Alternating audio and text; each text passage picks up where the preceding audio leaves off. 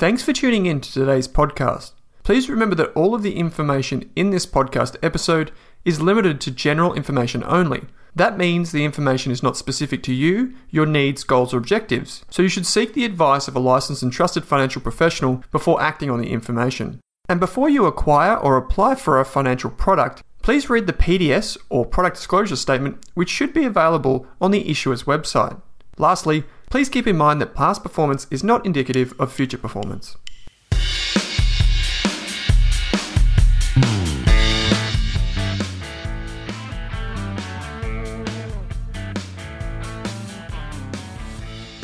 This episode of the Australian Investors Podcast features Dr. Anirban Mahanti of Seven Investing and myself, Owen Raszkiewicz. This is the first episode we've gone live straight to Facebook. We recorded this on Friday afternoon, September 17th, 2021. We talk about a few factors. I challenged Anirban to tell me his three favorite factors for picking stocks, and I share three of my own. And then we take some questions from the live audience who joined us. And of course, we talk about a2 milk versus Treasury wine, a little bit about China, and a few other things like Apple's product releases. All that and more on this episode of the Australian Investors Podcast. How are you going? I'm doing great. How are you? Very good, mate. Very good. Um, we, the way we usually start these shows is I ask you what you've been working on lately. So, mm-hmm. how about we start with that? And then, if anyone's watching us or listening to us on a live stream on YouTube, you can say g'day you can even ask us some questions if you want. And yeah, let's get the ball rolling, mate. What have you been working on? Oh, well, you know, um, it's getting close to the first of the month, right? It's almost 17th. Um, yeah, so working on recommendations, you know, locked in a recommendation, going to write, do a presentation for it tomorrow. Mm-hmm. Uh, and then we'll see. Uh, whether can you can, can you give us anything, or can you, or is it too early? Um, I, well, let me see what I can do. Okay, so let's call it a very interesting company, as all my recommendations are. Um, this time I'm going small, actually. I'm small. going small. I'm going small, okay. smaller than uh, let's say my last trade. How's that for a clue? Okay, smaller than the last one. Okay, so if you follow Doc's research, you will know what is smaller than that number. So um, yeah. I love. I've got to admit, I love. I love last month's pick. Um, I won't give too much away, That's but um, yeah, it's a good one, and it's a promising thematic which underlies that company. So uh, I was very happy to see you you recommend it. Um, and I think we can just we can probably leave it there. So outside of that, I noticed that you you interviewed um, Danielle Ecuyer. Oh, yes, I, yes, yes, yes. Um, oh, it was fantastic. You know, lovely chatting with her. She has like decades of experience, right? So it, you know, kind of makes me feel like, okay, maybe my experience is not that much. And um, uh, but you know what, she has these beautiful stories that she can tell, and uh, bundles all this experience, talks about her books and things like that. It does does all of this with so much, you know, humility, and uh, you, you know, like no gloating, no nothing, just you know, very straight talking. So I actually enjoyed the conversation. Um, you know, I, I, thought our wavelengths were very similar, which which I really enjoyed. You know, she, many of our thinking, the way we think about some of these things, as as you know, is very similar. Plus, uh, if, if, people have not read her book, the the Shareplicity two, uh, then the first chapter is called uh, you know Ford versus Tesla. And who won? So, well, uh, let's say you should read the chapter. Um, and uh, yeah, and, and there's a there's a beautiful story about why this chapter is called that, which relates to the previous book. Um, so you know, again, uh, I would say you know when the that podcast comes out on the 23rd, um, it's a seven investing podcast. But I'd say that you know people should tune into it, and if nothing, they will um, learn a fair bit from it. And uh, it, it was a very enjoyable conversation. Let's put it that way. How does it work with the Seven Investing podcast? Do you source your own guests and do you try and make them Australian centric or you are you picking anyone? No, so I pick oh, well, I pick people that I find interesting and I just reach out to them. Many people say no. Mm-hmm. Um, so I many people say no. You know, here's a, also people say no. Uh, well, famous people say no. So I reached out to Gene Munster at uh, Loop Ventures, right? And uh, what is really cool though, and I'll say this because this is really cool, is they actually replied. which I think is really cool. They said, you know, hey, you know, thanks for the invitation. This is not the response that you want to hear, but you know, we're going to decline your polite mission. And I think that is really cool, very high class. Um, yeah, we, we reach out to some companies as well. So uh, Simon and Steve interviewed uh, the Rocket Lab. Uh, I did see that. Yeah, yeah. Right. Yeah, that's from down our corner of the part. We can claim them to be ours almost. Um, yeah, so I think sometimes we, you know, uh, we will land up with the with a heavy hitter. Sometimes you'll land up with very interesting people like Danielle. Um, uh, yeah, uh, I'd interviewed uh, Mayur Thakur, who's a CFA based. He works for um, he works for Zacks in in oh, right. Washington and you know he and i had a long conversation. It was mostly about tesla. It's like an hour and a half long conversation. But uh, he's again if you if you know if you if you haven't seen that podcast you should see it. And if you don't follow mayur thakur on twitter then you should because i think he's a brilliant investor. He's got a great framework for investing. Shares a lot of you know beautiful nuggets really useful nuggets that you know it's like free research that people are doing on companies that might interest you and and mm. and, and, they're doing very high quality work so mm. yeah i think it's pretty we're pretty fortunate aren't we when we have when we're podcast hosts to be able to interview some really interesting people i find that um, i love listening to podcasts but also the interview process is also really unique in itself because you you kind of you curate the podcast as well while you go through and in doing so kind of reinforce that knowledge that you've learned on your guest. So when you go back and you look at the source material, you learn things for yourself and then you talk to them about it. You actually, it's a proper conversation where they're the expert in something and you can actually get ideas out of them. It's a really enviable spot to be. I sometimes have to pinch myself that I get to talk to these people. I don't know if you get that feeling at all. Well, you do a fantastic job because you know when I was a guest on your podcast, I thought, "Whoa, this guy actually prepares." he, he, not only prepares, he actually digs deep. So yeah, uh, I think you're a great interviewer. Uh, I'm not that good, so my my questions kind of not, not up to that up to that mark. so so if if the interview modest. is not if the interview is not that good, it's not the host. It's it's not the guest's fault. It's the host's fault. The host was just not that good. So yeah, but yeah uh, interviews are really fun. It's really an opportunity to meet new people too. Like you know, people that you know I'd never spoken with Danielle before, so this is a great opportunity. Just, again, you find people that are interesting and you can share ideas with. That's that's cool. That's great. Yeah, for sure. Um, we just had some people jump in the chat and say, Amitesh says, we'd love to get Anirban and Owen's view on Sentinel One and Life360 if possible." Um, maybe we can tackle that towards the end. I don't know if you know those companies very well. But um, we've got a few things planned for today's live stream. Before you go, you didn't mm-hmm. tell us what you do have done.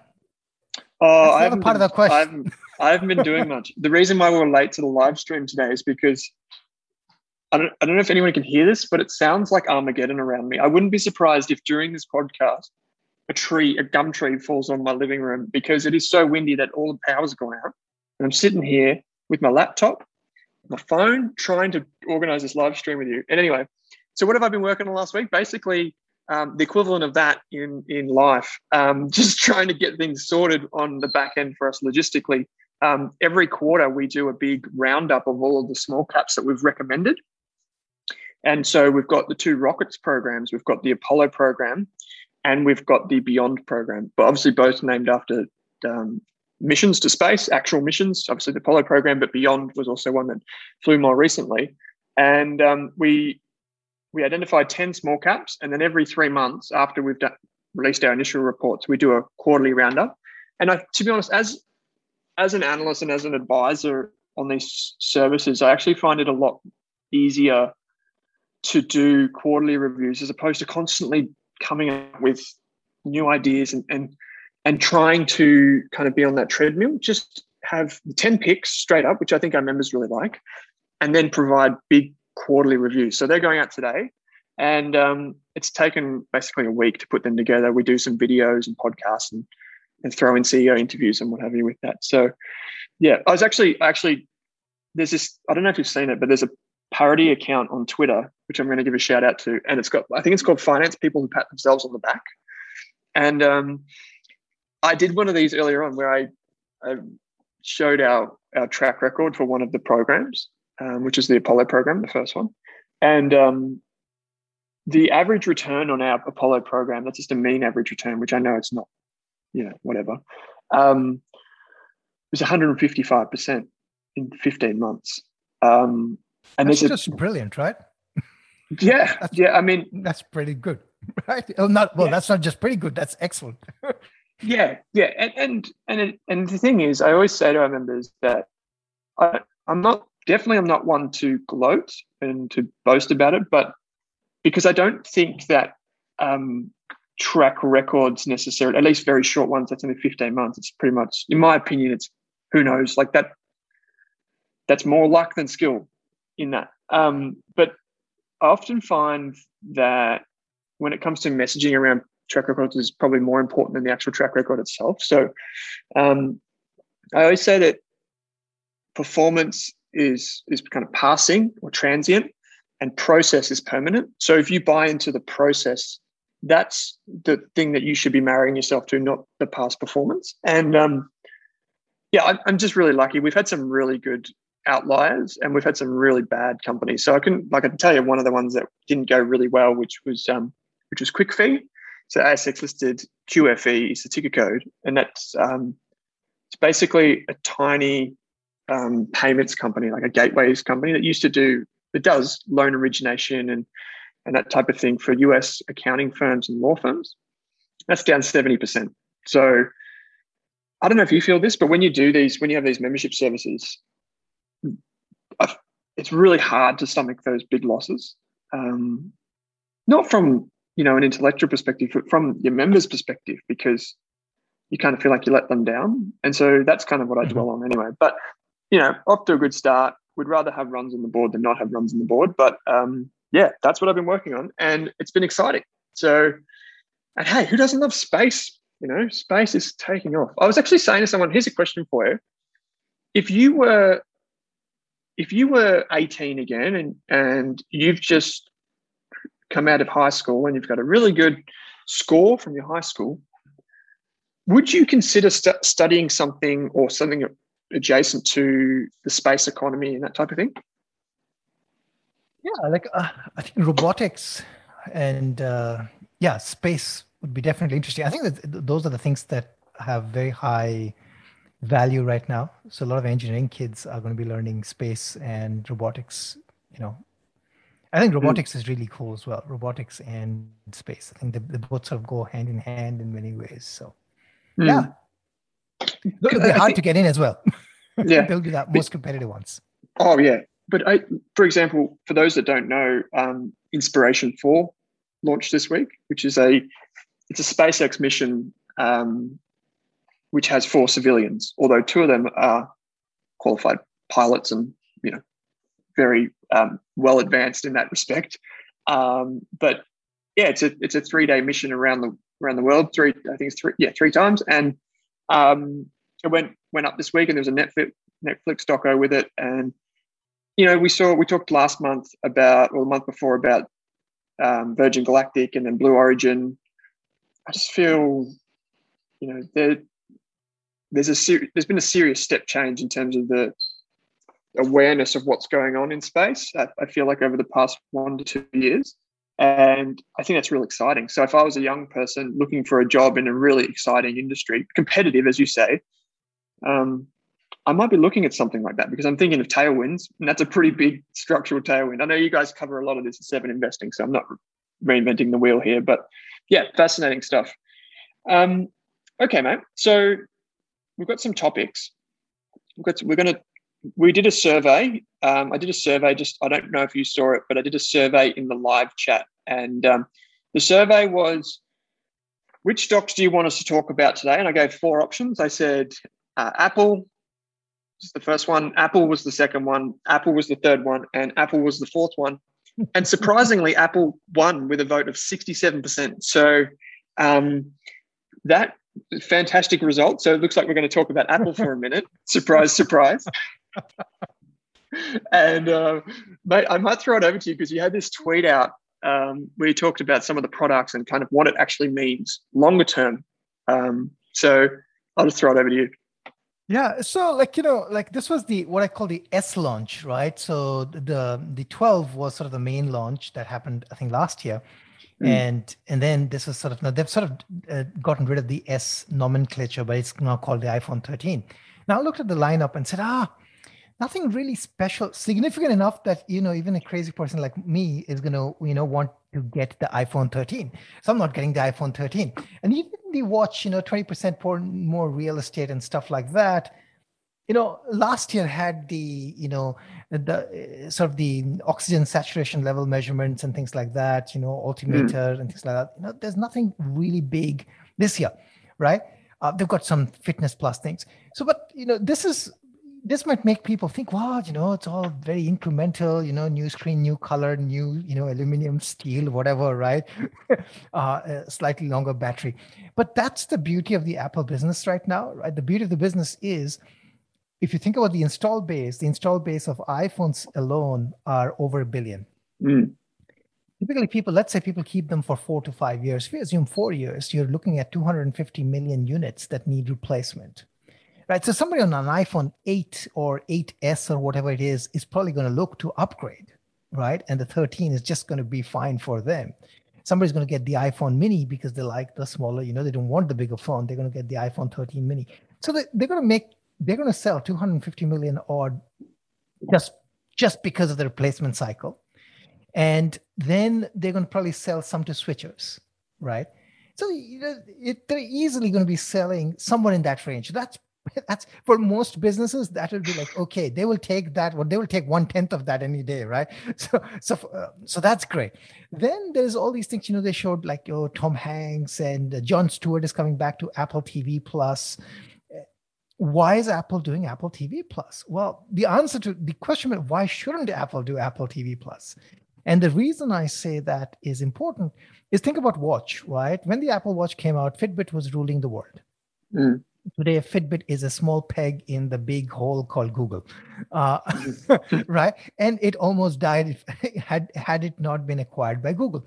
So the thing is that when apple goes into something and it can succeed it can actually you know basically be the winner even if it's starting second or you know starting later because it has that ability. So tv plus again you know it's worthwhile for them to pump and you know have their strategy and iterate over that strategy. And if they win or if they if they do well a that's going to help other people get into the ecosystem. B it's going to be bad news for standalone streaming services right? You know i wouldn't want to be a netflix if apple is successful right? Because you know netflix has to worry about churn and net adds Apple doesn't because it doesn't even have to talk about it, right? It's a sideshow for them until it is no longer a sideshow, in which case they're going to talk about it. Oh, you know, uh, this business is a $10 billion business growing at, you know, 50%, like they talk about uh, wearables. So I think that's the beauty of Apple. And at some point, they're going to release something with AR, VR. Uh, you know, that'll be the new shiny gadget. So I think, you know, it's, it's a great, steady business that people think is not innovating, but is, you know, innovates in spurts, which is probably just fine because you know they have things behind the curtain that they're working on. So it's interesting, right? I, I think as yeah, and obviously we kind of sing from the same book. One of these days I'm going to play devil's advocate on the show, but I've noticed that since getting the watch and obviously had the phone for years, I still wasn't truly in the Apple ecosystem. I still hadn't got a subscription. I think I had like the $1.50 a month iCloud subscription just because I needed it for photos or something.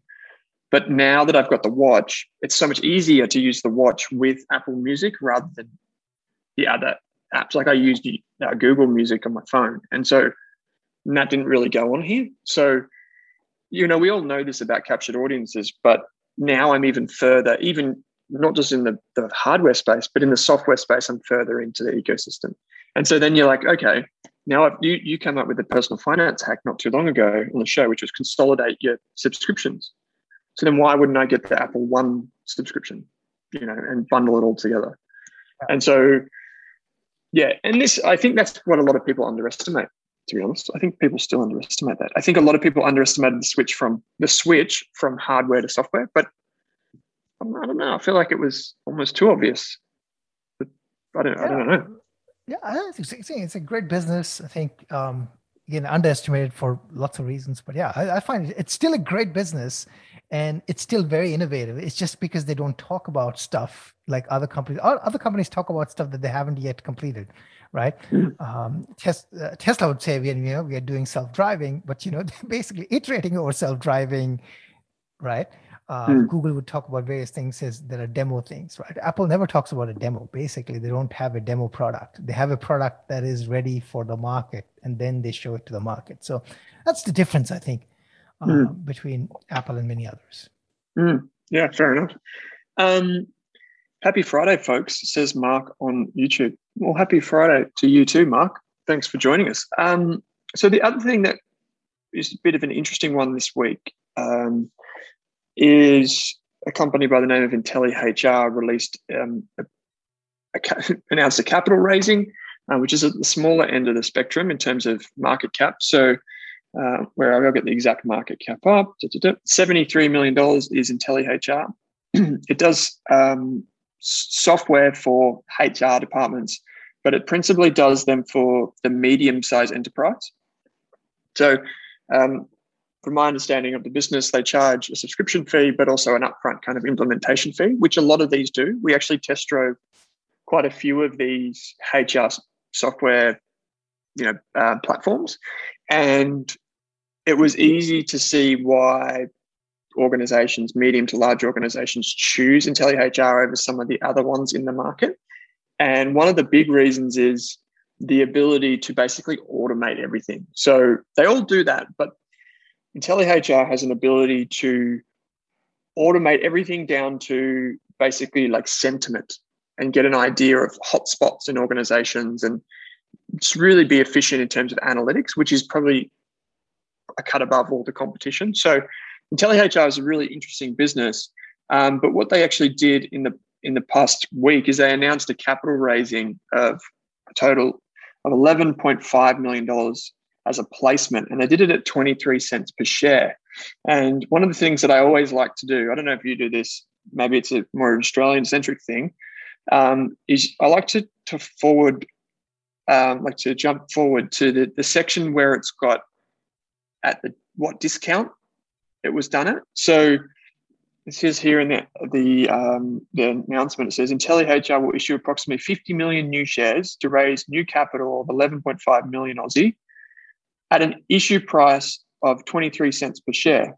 In addition, 6.5 million sh- existing shares of $1.5 million worth will be divested by the managing director, Robert Bromage, at the same price as the placement to fund the purchase of a residential property. But then the placement price represents a 20.7% discount to the last close price and a 17.2% discount to the 30 day VWAP. So um, volume weighted average price. So a 17% discount I guess the hard thing is that unless shareholders like retail shareholders like us, for example, are invited to join, it actually has a dilutionary impact on the business. And that kind of leaves a big sour taste in my mouth. Um, I think you've talked about this at length, but you know, ideally, we want to see companies do more in terms of being all like shareholder friendly. We are, like we understand that it's cheaper for these companies to do institutional placements.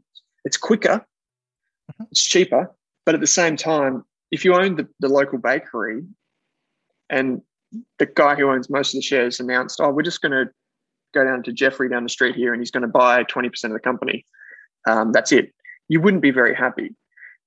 And so, I mean, IntelliHR relies on my understanding is it relies on effective capital markets basically to help it grow. And I just I just find it a little bit concerning, right? That you have this company that says it's growing very fast, it's got high retention rates and all this sort of stuff, but then it needs to go and issue a lot of shares and do it in a way that kind of leaves a sour taste in your mouth.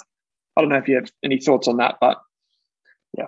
So a couple of quick ones. So I think if you're a high growth company, then I think a couple of things. I have an issue with repeatedly coming back to the market. You know, I'm going to get 10 million now, 15 million, you know, in a in 10 months time, another 10 million in you know 20 months time. I'm not a big fan of that which basically means that you're never really self-sustaining, right? You you're always looking for acquisitions or things like that. You're something to bolster your position. Not a big fan of that. I'd rather company do some big ones and just get it out of the way. But maybe mm-hmm. the size is just so small right now that that's hard, right? Uh, on the on the you know on the on the share uh, placement thing, yeah, I have. It, there's another way. I've always had this. You know, when I was looking at ASX small caps, I had this view that actually, if it was up to me, I would never do SPPs, so share placement plans, or yeah. um, I'd actually get rid of them completely, because I think it's in the long run it's detrimental to the retail investor, and I can explain why I think that. So the problem is that if we if there are so many retail investors, we're going to give each one of them an equal opportunity. Therefore, you have to give them do some rights issue. Right. So a lot of companies do rights issues based on how many shares mm. you have. That's the fairest way to do it. But something fair, you know, fair is not necessarily great in the long run because what it means is well, the company now is subject to the impact that other people actually have the cash to deliver the cash. And if they can't deliver the cash, then they're short. right? Then they need an underwriter for the short part, right? Just complicates the whole process. Whereas I think if you can do a good placement, so if you can bring a good partner, for example, and you sell all the shares to that partner, your shares are likely to take off because that partner's investment likely boosts the confidence of the market, which in, in effect means that the entire shareholder base actually came out ahead, right? So I think you know there are some ways of doing it. Um, I'm not. I'm just not sure whether giving everyone the opportunity is actually great. In the sense, it just complicates the process, takes longer. Um, I've never like as, as an example, you know, Tesla has done a number of you know what they call add the money uh, ATMs, right? So they basically just print some shares and sell them, and brokers basically are buying them and selling them to whoever, right? I never get to participate in them, but I think they're great because you know if they're done at the right price in a liquid market it actually doesn't you know i don't get this you know my shares are now no longer down by 23% right mm. probably happens and you know nobody notices it and we're yeah we're done um, so i think you know I, you can make an argument either way and this is just it's for the heck of making an argument so but mm. yeah uh, but i think the bigger point would be that you want the dilution to work in your favor right i mean if the share count increases by 300% over a period of say five years you do want the earnings to grow at a much higher pace or the mm. revenues to at least grow at a much higher pace. I think that's the bottom line, right? If the earnings grew by thousand percent, uh, revenue grew by thousand percent, and the share count went up by 300%, it probably is okay. Not a problem, right? So, mm. do you, so you, you, you would say that then less fewer distractions for the management team, capital raise as institutional or, or whatever. And you can always, as a retail shareholder, you can just buy more shares on the market. That's what I would say because, you know, think about it, right? $70 million market cap company, you know, it's rough. Right? I mean, they have to have, comp- I mean, compliance is going to cost them a lot of money anyways up front, right? I mean, just complying with the ASX rules, making sure that they're in mm. compliance, sending all these, you know, four Cs. This is like, that's a lot of work now on top of that they have to also now make, make sure that they get the money and they get it from everyone it's just hard i think so mm. i'm a little i'm okay i'm i'm all about intelligent if you can do like i think a strategic investor and things like that okay so i'll say what i don't didn't like about what i heard i didn't like the fact that one of the key stakeholders is actually selling their shares mm. while they're raising that kind of money in the market right that doesn't give me that kind of confidence right again there is a good reason behind it that you know i want to buy a house which is a pretty legitimate reason but yeah mm.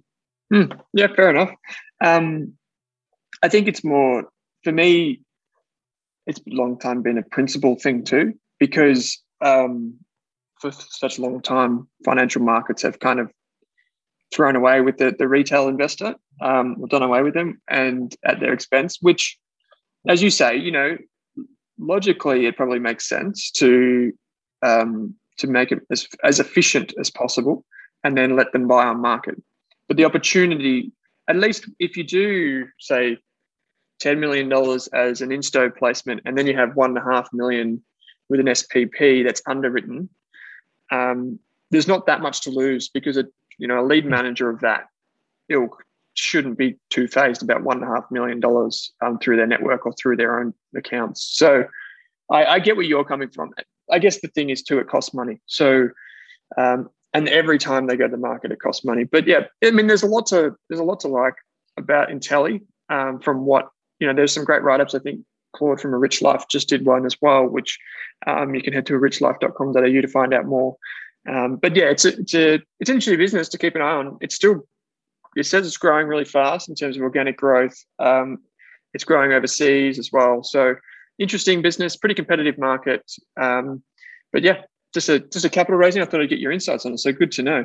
Um, there is some talking points that we have here uh, before we get to some questions, maybe, which was the I, I wanted to um, you you you mentioned you wanted to talk about a topic which is interesting, which is but, but, um, what we could do in the interest of time though we could pick mm. maybe only one of the topics right? And then we could answer okay. the questions because the questions probably okay. are important. Well, what do you think? Yeah sure. Let's do it. Um, okay. Let's hmm, let's just say let's let's save the one that um, we've got about pickers pick, picking winners in industries. Maybe we'll do that one next week. Mm-hmm. Maybe this week, this would be a bit of fun. Um, so I, I challenged you before we came on air, and I wrote it in our notes here. I said, if you could pick only three factors, whether they're stock ratios, numbers, profit lines, you know, I know you're a big fan of dollar-based net retention, checklists, you know, if you have a checklist for your investing, to build a stock portfolio, you can only pick 3 mm-hmm which three factors would you use to build your portfolio and why? Yeah, this is, this is a tough one, right? Mm-hmm. Um, maybe maybe we'll do one each at a time. So you go, I go, you go, I go, you go. Okay, okay. Maximum right. of we'll say ni- maximum ninety seconds on each one for the interest okay. of time. Well, so so the number one is I look at revenue growth. Actually, yeah. Well, okay. Actually, can I take that back? okay, okay. I'll make it. I'll, I'll, I'll make it. I'll, I'll rewind that. I'll actually look at gross profit growth. Ooh, gross profit and, growth. Okay. Yeah, so the growth of gross profit over time. Okay. That'll be yep. my number one metric that I'd look at. And, I'll, and you're looking at absolute dollars? Well, just the growth rate. Yeah, the absolute dollars and the growth rate, but I'm looking at the growth rate. So I want that growth rate to be high. And yeah, I mean, the problem with the absolute dollar is that you'd want to look at that relative to something else, mm-hmm. right? Because of because the question says you can only look at one. I'm looking at the rate. Okay. So the, deriv- the derivative product. okay. I did have one in here, but I'm actually going to change it now that I, I was actually inspired by that a little bit. The, what I'm what I'm going to talk about is gross margin as a percentage. And the reason that I'm choosing that first up is because typically the gross margin is a stronger signal for growth businesses that can become extremely free cash flow positive in the future. So maybe not now, maybe not next year, but if you have a gross margin that's very wide and sustainably wide, what you actually, the way I think about it anyway, is that if you look at an income statement, the gross profit margin takes out the cost of goods sold.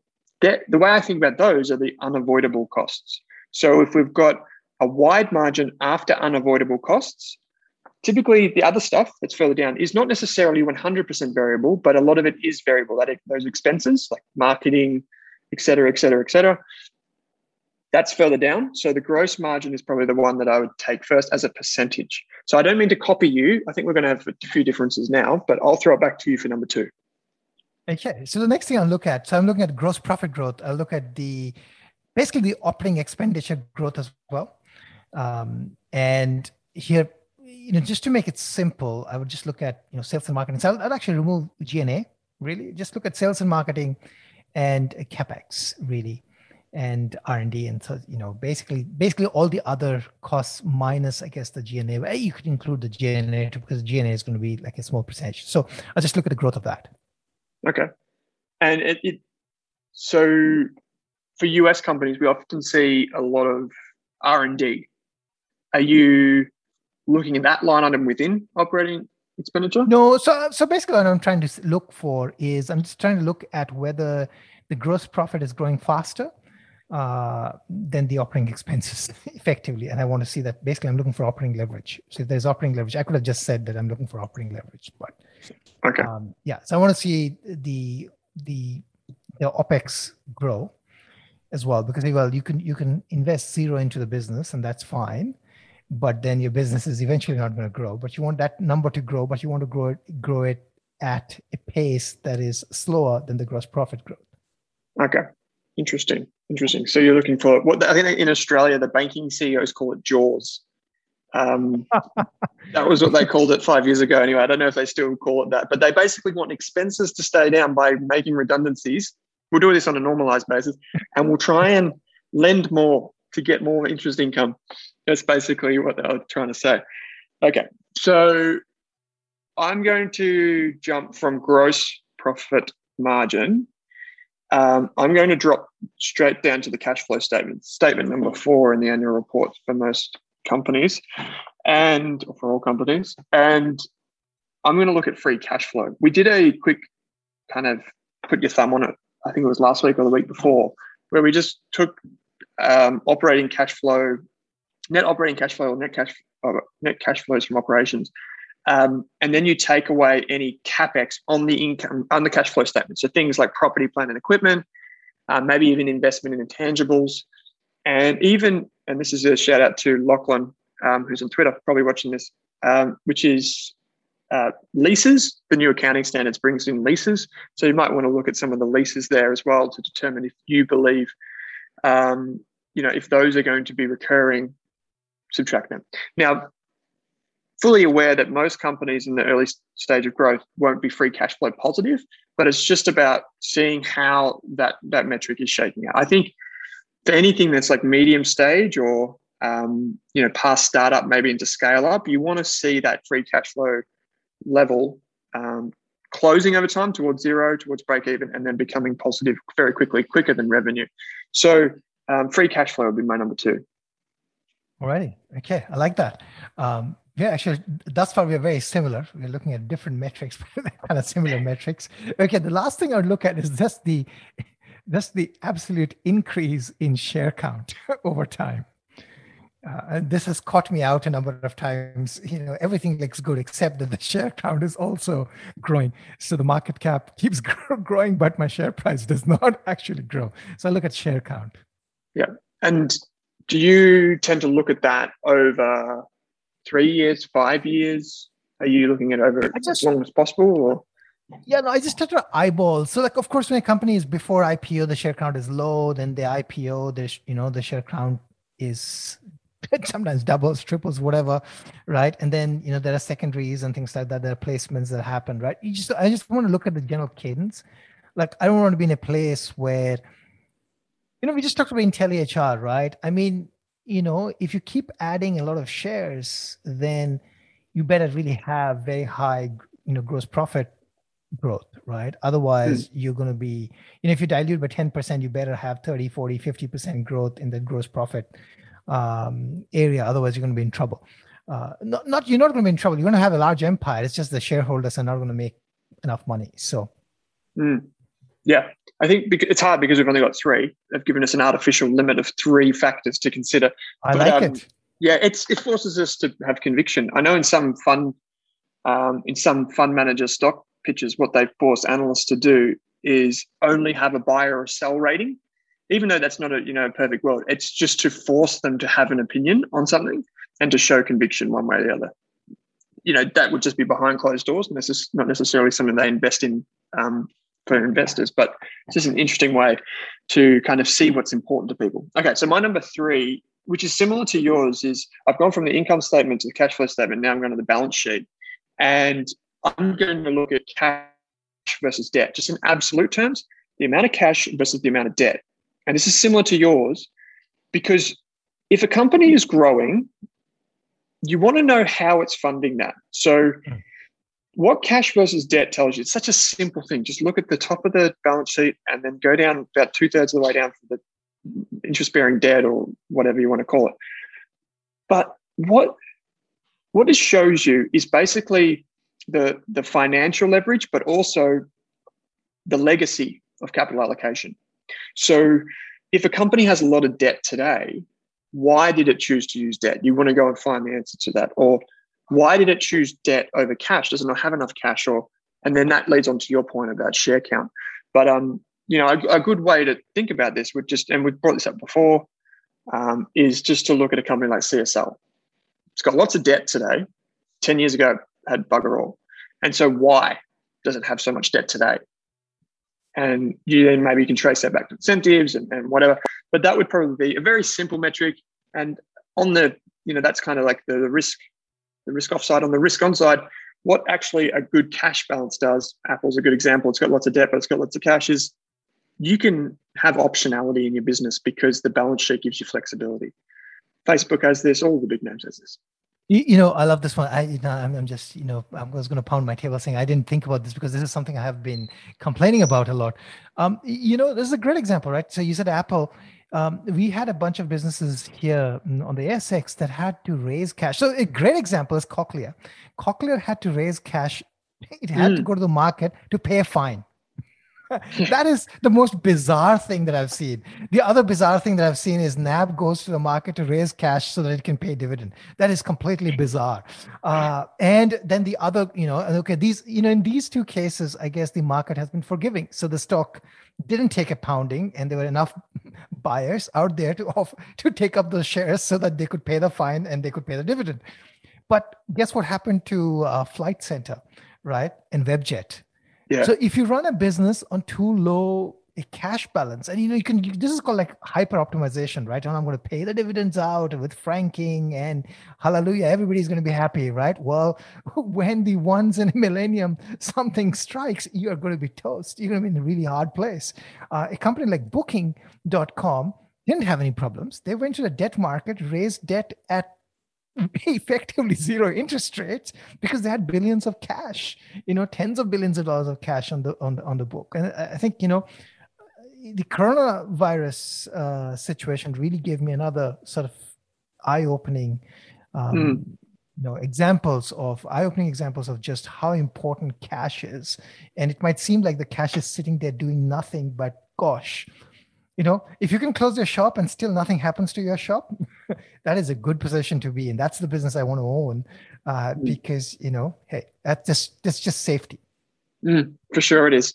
And it's probably one that for all of our complicated theories and models and strategies and formulas just the humble how much cash is in the bank is such a powerful thing uh, and it's still just so important to so many companies.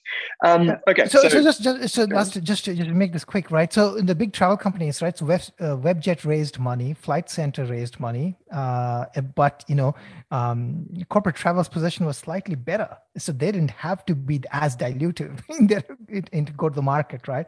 And and a, and a small company called Serko you know they they had good they had the backing of booking and things like that so they basically just navigated this okay. They didn't have much of a problem really, right? So I think it's interesting how cash can be or may not be, you know, um, useful, but in in most instances they're really like the lifesaver.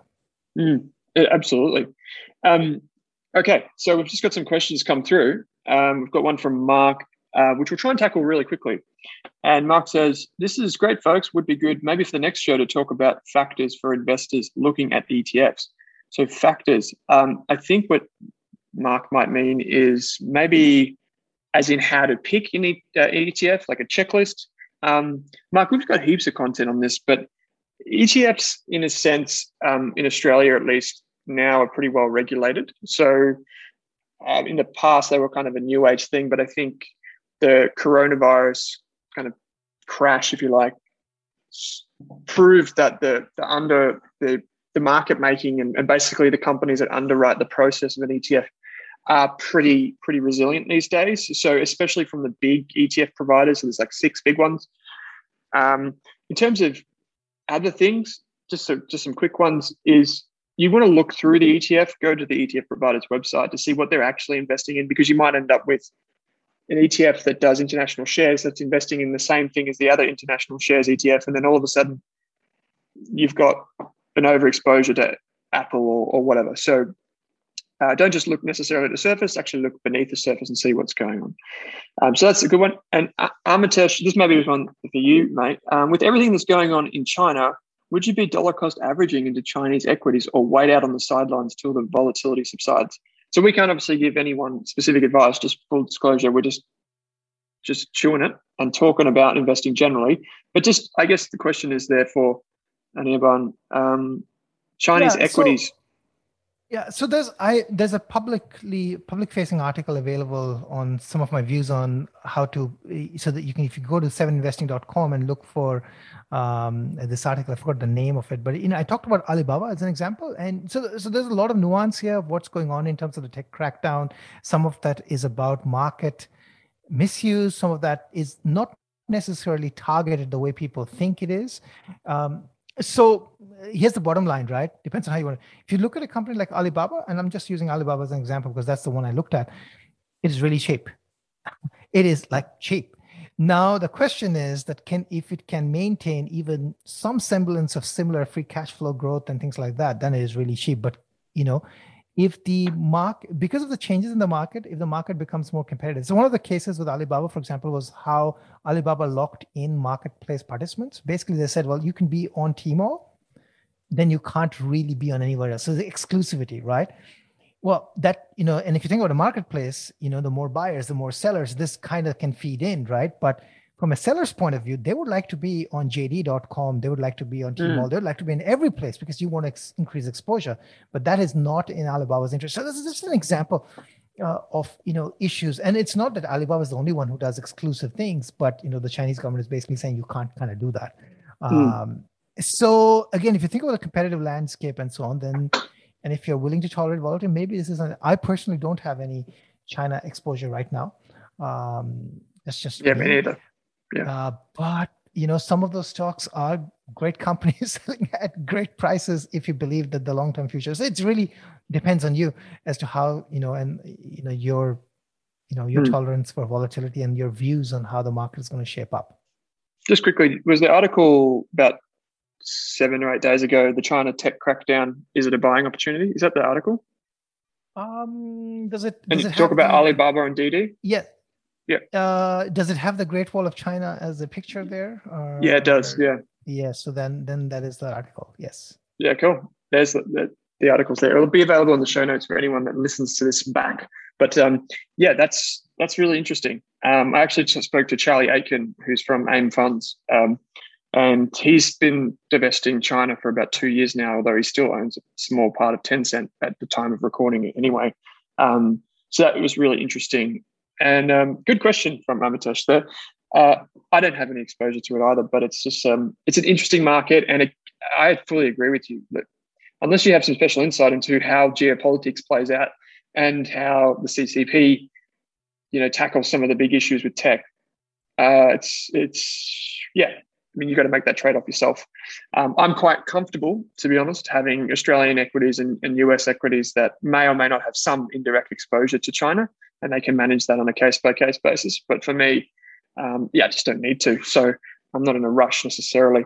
Um, so, so, just quickly to, to, to Owen's point, I think you know if you if you buy like a consumer goods company, typically they would have China exposure. So that I mean, you know, if you're buying, for example, I don't know, if you Treasury Wine used to have China exposure until they didn't, but yep you know, A2 Milk used to have a lot of China, so it has a lot of China exposure. So you could, there, you know, those are examples. If you have Nike, you know, people are wearing Nike shoes in China, so you'd have a lot of China exposure indirectly. That's a great point. Actually, something to keep in mind.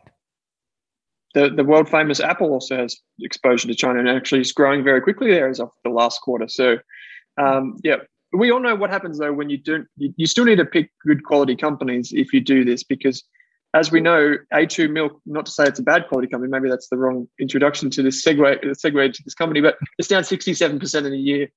Um, so, you know, wait for it to get acquired. and then on the other side, we've got Treasury Wines, which has divested its Chinese business or just discontinued it, we should say. And now it's up 35% in a year. So, I mean, yeah, it, it can ebb and flow, and that's probably your your trade-off you know? You've got to make that assessment yourself. Maybe in the next 12 months it's the opposite direction but it's a pretty complicated situation right now at least geopolitically. So um, personally i don't have any special insight there. Okay so we're just coming to the closing remarks here mate. I've just got a personal finance hack that i can just throw out there which is something that i talked about to uh, with mortgage broker Chris Bates and, and Kate Campbell on the Australian Finance podcast this week, which is basically just using equity to um, use that to buy into the stock market. So a lot of people don't know that if you have a lot of equity in your house, you can't just have a little bit. You need a lot of equity in your house because the banks adjust it based on what is reasonable for the, the current value of the house. You can typically only borrow up to say 80% um, loan to value ratio. So you have to have less than that in order to get any equity out to then invest in the stock market. But you can do that. Um, people don't really think about that. Some people weigh up selling a house to then go invest in the stock market, but then you have to rent. Um, and then you have you would want to compare that to the interest cost of you know having your mortgage. Um, so obviously there are risks involved with using leverage to buy shares, but and we would uh, personally I would never advocate for things like margin lending or anything like that. But if you are going to use any form of debt, a line of credit against a home is often the cheapest form. So that's something you can talk to your financial advisor about. And it's a personal finance hack um, that I can that I can bring out today. I actually had a bit of a rave and a rant about this on Twitter the other day. How much money has been soaked up by my housemate, um, as in my house, and I'm saying it to you, my, my house. Uh, how much money has been thrown into it, and I'm sure it's gone up in value. But um, when you see the performance of some of your investments in the stock market, you think, wait, do I? What's going on upstairs here? Is there, do I need to rewire something?